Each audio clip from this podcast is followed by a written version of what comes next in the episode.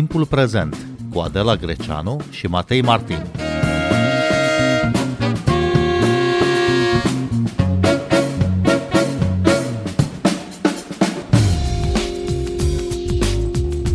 Bine v-am găsit! Noi suntem Adela Greceanu și Matei Martin. În direct din studioul Radio România Cultural de la Târgul de Carte Gaudeamus. Vă propunem și astăzi o ediție specială a emisiunii Timpul Prezent.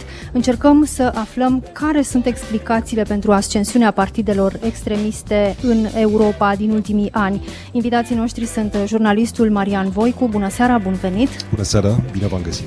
Și Camil Pârvu, conferențiar universitar la Facultatea de Științe Politice a Universității din București. Bună seara, bun venit! Bună seara! Auzim ca un refren această lamentație, cum că partidele extremiste sunt tot mai prezente, tot mai puternice în Europa, dar avem vreun instrument prin care să măsurăm acest fenomen, domnule Pârvu?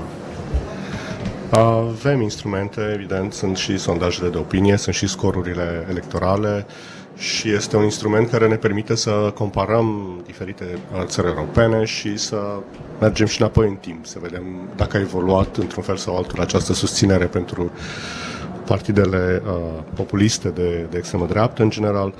Uh, și, într-adevăr, această susținere este din ce în ce mai mare, dar nu e doar o chestiune cantitativă de procente și de, de număr de voturi, cât este și o chestiune care ține de capacitatea acestor partide de a uh, fi prezente în agenda, agenda politică și, de fapt, de a, de a impune subiectele care sunt uh, cele care domină cumva agenda politică în din ce în ce mai multe țări.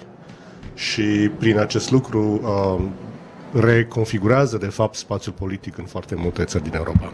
Bun, democrație înseamnă și pluralism, sau înseamnă, în primul rând, uh, pluralism. Uh, tocmai asta este în regimurile democratice, înseamnă asigurarea unei uh, ascensiuni la puterea oricărei opinii, a oricărui partid politic și totuși ce înseamnă atunci partid extremist? Cu ce numim, ce etichetăm de partid extremist în Europa? Evident, pluralismul politic este una dintre um, notele de, de analiză pentru fenomenul uh, despre care vorbim. Uh, la fel de interesant este cel uh, legat de polarizarea politică. Cu alte cuvinte, faptul că există mai multe forțe politice care reprezintă, să zicem, grupuri și identități diferite din societate este un lucru, dar care sunt raporturile dintre ele se măsoară mai degrabă prin intermediul acestei noțiuni de polarizare. Cât de îndepărtate sunt, cât de mult sunt radicalizate, radicalizate unele împotriva celorlalte și cât de mult sunt capabile de a guverna într-un mod rezonabil comunitatea politică în sine. În Uniunea Europeană se vorbește de câțiva ani deja despre iliberalism, despre partide populiste, despre discurs extremist și polarizarea societății. Dar care au fost primele semne că mișcările politice extremiste încep să câștige teren și chiar locuri în parlamentele unor state? Marian Voicu. Păi, cred că în ceea ce privește istoria acestor fenomene, domnul profesor Pârvu știe mult mai bine. Cred că nu sunt de ieri de astăzi. Cred că după cel de-al doilea război mondial, extremismul de dreapta a dispărut pentru că era asociat cu nazismul și fascismul, dar în mod neașteptat a dispărut și comunismul. Partidele comuniste din Franța și Italia, de exemplu, cele mai puternice, au dispărut încet, încet, poate pentru că prosperitatea uh, instalată în anii 60-70 a fost neașteptată și a legitimat guvernele respective, inclusiv uh, uh, amendarea de către aceste guverne a mișcărilor uh, extremiste. În schimb, iată că au apărut într-adevăr uh, partide care se revendică de la fascism și nazism în Italia și, uh, și Suedia. Ehm, dar apropo de cum recunoaștem un uh, partid de extremă dreapta, cred că cel mai interesant caz, unul din cele mai interesante, este uh, Frontul Național, reconvertit de Marine Le Pen acum în uh, adunarea națională. Este fica care, printr-o lovitură de palat, a preluat partidul de la Jean-Marie Le Pen, cel care avea un discurs antirasist și antisemit. Și aceste două tipuri de discurs uh, le putem asocia cu uh, fenomenul extremist. Marine Le Pen a uh, împrospătat discursul, l-a reamenajat, a îndepărtat aceste extremisme și, într-un fel, l-a legitimat. Scorul obținut în aprilie acest an în turul 2 de 41% este incredibil uh, dacă ne gândim de unde a plecat. A preluat partidul uh, tatălui său când uh, acesta avea 4%. Este pentru a doua oară când Marine Le Pen ajunge în finala alegerilor prezidențiale.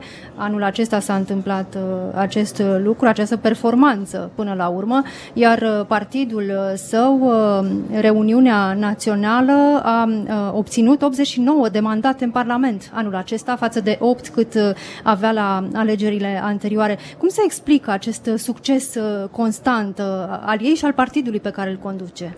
Camil Pârvu la Marine Le Pen este un parcurs într-adevăr, cum spunea și uh, Marian cu o, o, un, caz, un studiu de caz excelent pentru ce se întâmplă în Europa. Pentru că în același timp în care uh, politica lui Marine Le Pen a fost să normalizeze cumva discursul și prezența politică a Frontului Național, care era într-adevăr un partid asupra căruia exista o întreagă uh, proiecție de nu știu, imaginar al uh, neatingerii. Nu, put, nu putem să atingem acest partid, este un partid extrem, extremistă din afara scenei rezonabile a politicii franceze și se creează de altfel un cordon sanitar care era presupus a păstra orice fel de colaborare cu acest partid de domeniul imposibilului și al unui tabu politic. Astăzi acel tabu este de multe ori uh, încălcat și explodat, uh, nu doar în Franța, ci și în multe alte țări. Uh, și în timp ce acest partid s-a, a fost un partid extraordinar de mobil, ca de altfel e particularitatea populismului, este un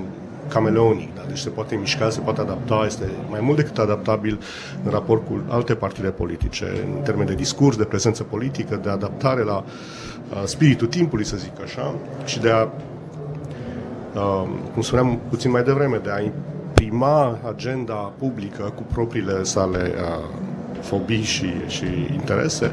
Uh, în același timp, part, una, unele partide, în special de, de centru-dreapta, s-au mișcat spre ea, pentru că din momentul în care s-a spart acel cordon sanitar, a existat un fel de panică a tuturor partidelor de centru-dreapta, uh, în, o panică în legătură cu o posibilă hemoragie de voturi către Frontul Național. Și atunci multe dintre aceste partide au făcut proprii lor, lor pași spre dreapta, încercând să meargă în direcția în care era Marine Le Pen și să acopere practic un domeniu încă și mai larg decât uh, cel pe care îl aveau înainte, dar mișcându-se spre dreapta și încercând să recupereze sau să prevină uh, hemoragia de, de voturi, aceste partide practic au legitimat discursul uh, populist de dreapta, de, de extremă dreaptă. Da? Au legitimat că a, subiectul principal este migrația, că subiectul principal este identitatea și, practic, o întreagă serie de teme care până atunci erau exclusiv asociate cu acest a, partid acoperit de tabu politic, a, au devenit mainstream, au devenit a, pe masa de discuții și, a, practic, această legitimare a, ranforsează, de fapt, aceste partide oricum, pentru că ele rămân cele care sunt autentice. Aceasta este viziunea sau, în fine, percepția publică și cea pe care ele încearcă să o, să o recupereze. Noi suntem adevăratul partid care le-a spus pe toate aceste uh, probleme, ceilalți sunt impostori și nu fac decât să profite de faptul că noi suntem cei care am ținut uh, um, agenda pe temele de migrație, identitate și așa mai departe. Bun, și Franța și Suedia și în general statele europene sunt economii avansate, sunt state care asigură bunăstarea cetățenilor. Cum se face că există totuși partide extremiste atât de violente și cu un discurs atât de virulent anti-străini? E o întrebare legitimă. De ce prosperitatea plictisește? Și aici poate că filozofii și sociologii ar putea să ne dea un răspuns. Și întrebarea e validă și pentru Statele Unite, unde extremismul este mult mai violent uh, și uh, s-a instaurat în uh, centrul establishmentului. Partidul Republican a abordat din plin acest tip de, de discurs în momentul în care și l-a revendicat pe Trump. E interesant iarăși cazul Franței, pentru că au fost alegerile din aprilie. De exemplu, Macron a fost cel mai tânăr președinte al celei de-a cincea uh, republici. Uh, a apărut, nu în mod miraculos, aș apărut așa cum au apărut și alte formațiuni uh, politice în ultimii ani, după criza economică, pe acest fundal. Electoratul caută figuri noi, scena politică se diversifică într-un tip de mișcare centrifugă. Dar iată, cel mai tânăr președinte a avut a fost salvat de voturile persoanelor de peste 60 de ani. 35% mi se pare din voturile obținute la persoanele de peste 60 de ani. Un procent dublu față de cel al persoanelor sub 25 de ani. Tinerii nu se îndreaptă spre centru, nu se îndreaptă spre establishmentul politic, caută, la, caută altceva. Explicațiile uh, pot fi diverse. De exemplu, faptul că cei de peste 60 de ani sunt preocupați, cei care au prins războiul rece, de exemplu, sunt preocupați de pace și de liniște. Sunt valorile centrale pe care le caută în oamenii politici care le cer votul. În schimb, pentru uh, cei mai tineri, uh, care au prins crizele economice și pentru care șomajul este o problemă, de exemplu, valorile economice sunt cele centrale și atunci caută soluții la cei care le oferă soluții miraculoase. Și aici populiștii vin cu soluții miraculoase pentru că asta înseamnă, de fapt, uh, discursul uh, populist. Uh, asta se întâmplă în întreaga Europa, nu într-un mod straniu, ci pentru că pur și simplu electoratul uh, s-a schimbat. Să Să vorbim puțin despre cazul Italiei. În Italia, în această toamnă, a câștigat alegerile o formațiune uh, de dreapta, o coaliție de dreapta condusă de Partidul Fratelli d'Italia cu rădăcini fasciste.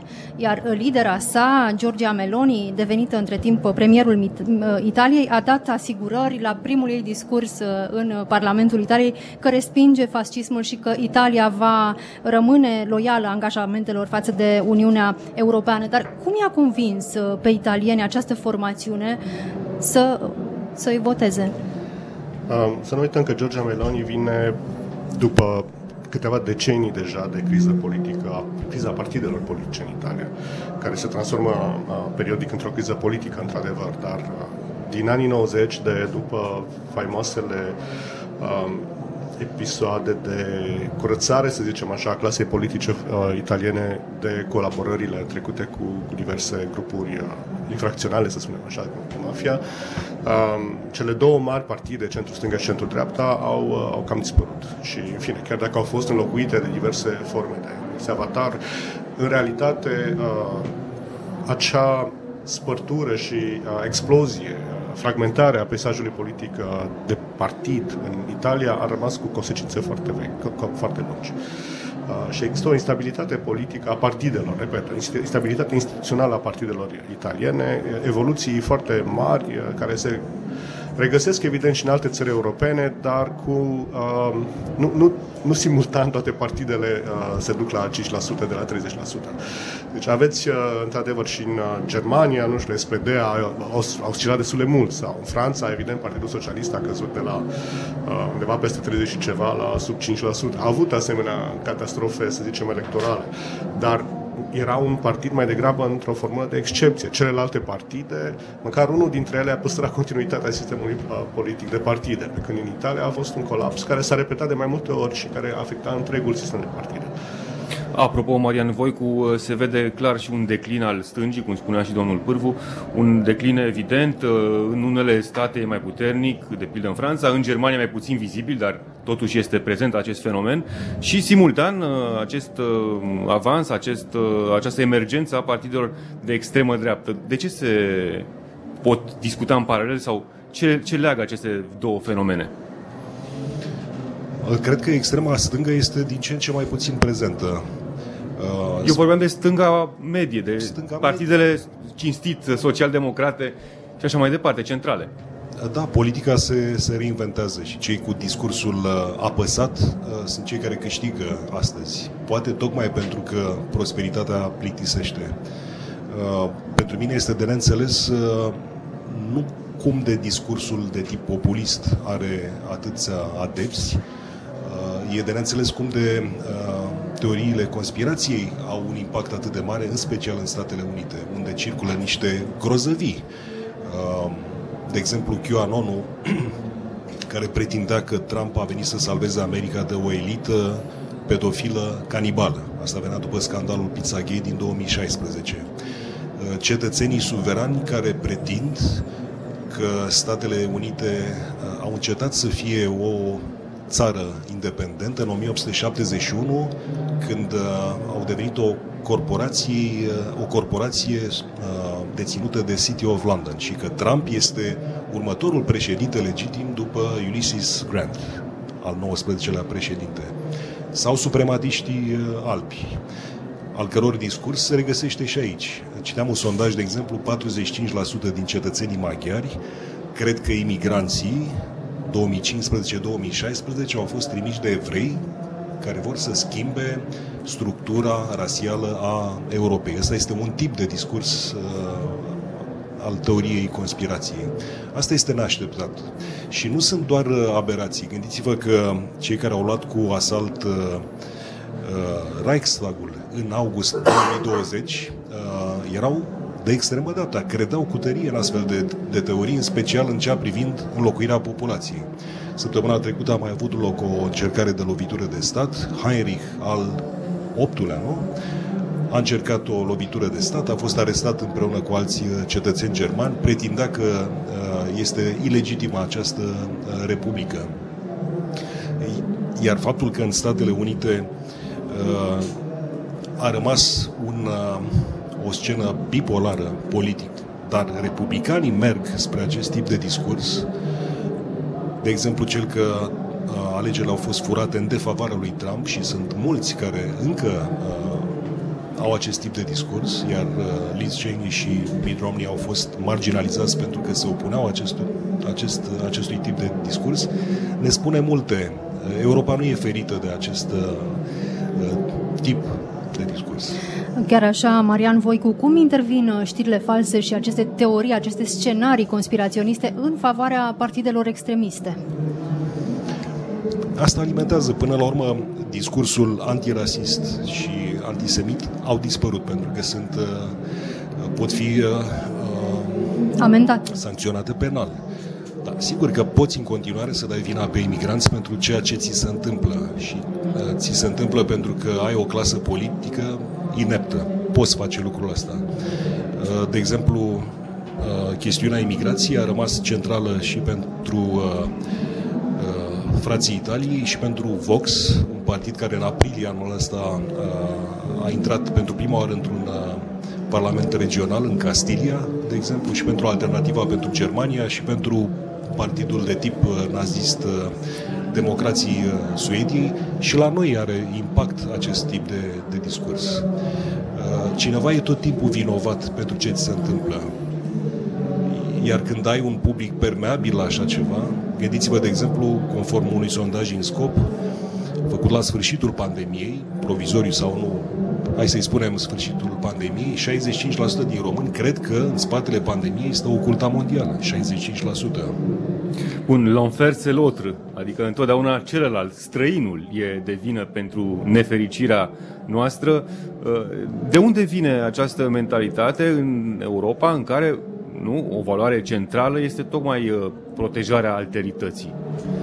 E o întrebare excelentă, tocmai pentru că, într-adevăr, Europa este o construcție supranațională și este o construcție care de câteva decenii bune încearcă să producă această, acest etos, dacă nu chiar demos, uh, european, care să complementeze, să fie alături cu orice fel de identitate națională sau locală sau regională, care evident rămân uh, importante. Um, și vedem că este o, un efort foarte dificil și de foarte mare durată. Fiecare mică um, mică criză deja uh, devine mult mai mare pentru că se rostogolește în această uh, peșteră în care partidele populiste nu, nu așteaptă decât eventual să, să folosească orice criză pentru a-și șamplifica fix acest discurs de excludere a celuilalt. Pentru că, de fapt, uh, printre multe alte, într-adevăr, sunt uh, soluții fabuloase, și, dar se bazează pe ideea de excludere, pe ideea de un popor uh, cumva pur,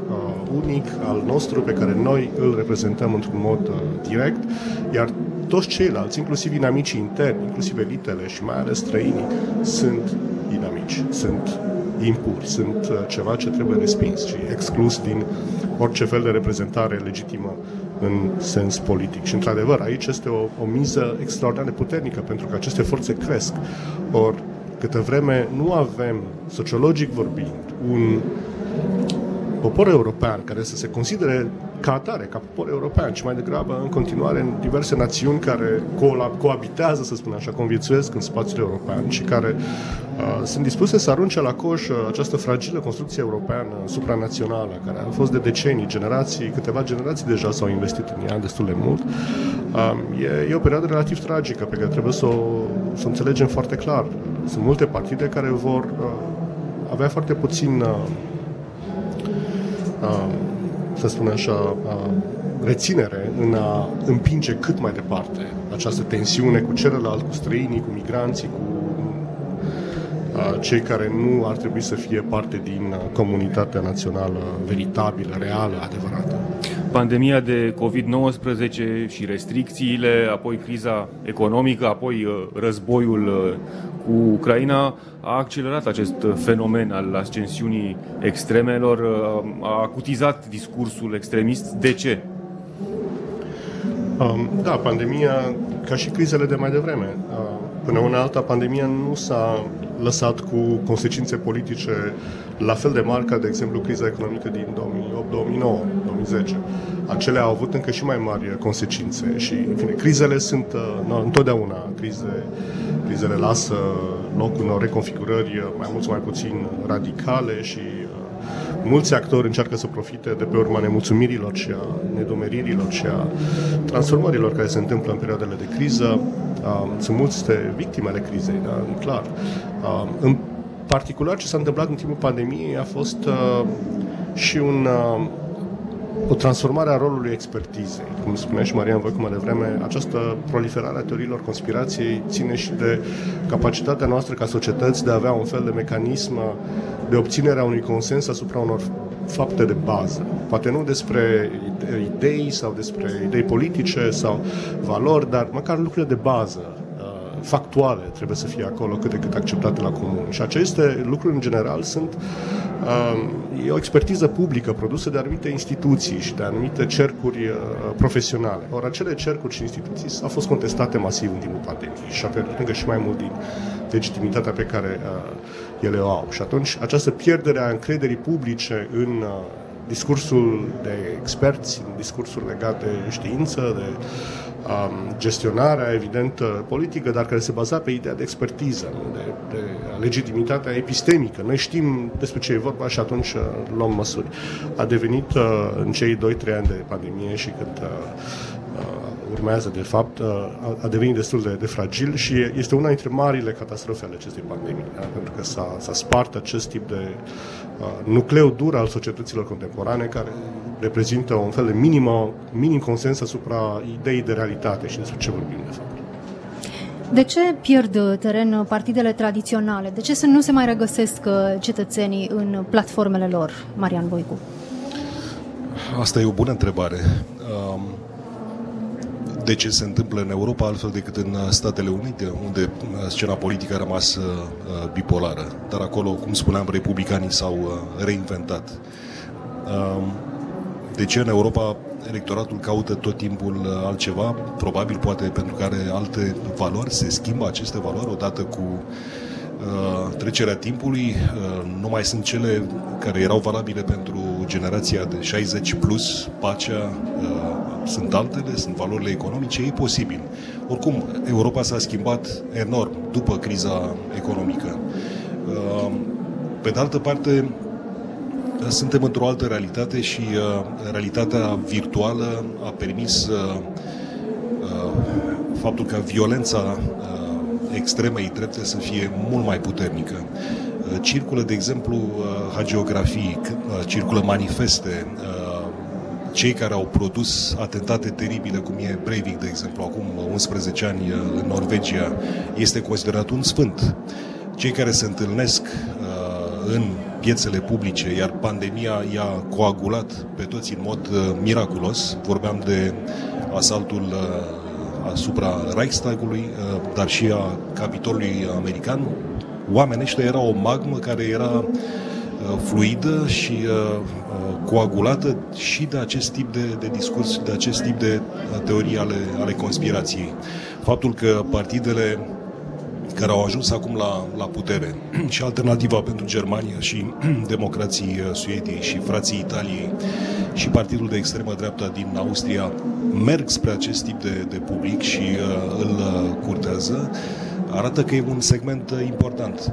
La noi s-a întâmplat altceva. Uh, odată cu dispariția lui Corneliu Vadim Tudor, uh, electoratul respectiv a fost înglobat, odată cu figurile politice marcante, în uh, Partidul Social Democrat. În momentul în care uh, s-au întâmplat uh, uh, cumva nu a mai fost legitimat acest tip de discurs, a apărut o altă mișcare aur. Iar proporția ne spune multe inclusiv despre ce se întâmplă în România, apropo de numărul de aderenți pentru acest tip de discurs, care nu e mic. Da, nu o să reușim să explicăm uh, în această emisiune toate aceste fenomene politice care ne îngrijorează. Poate găsim niște răspunsuri în cărți. Toți suntem la Târgul de Carte Gaudeamus. Marian, voi cu o recomandare de lectură? Uh, recomand uh, Sherry Berman, a scris Democrație și dictatură, a apărut la Oxford uh, Press, uh, predă la Columbia University, o carte foarte, foarte bună. Camil Pârvu? Ian Werner Müller, What is Populism? Ce este populismul? 2016, editura Universității din Pennsylvania.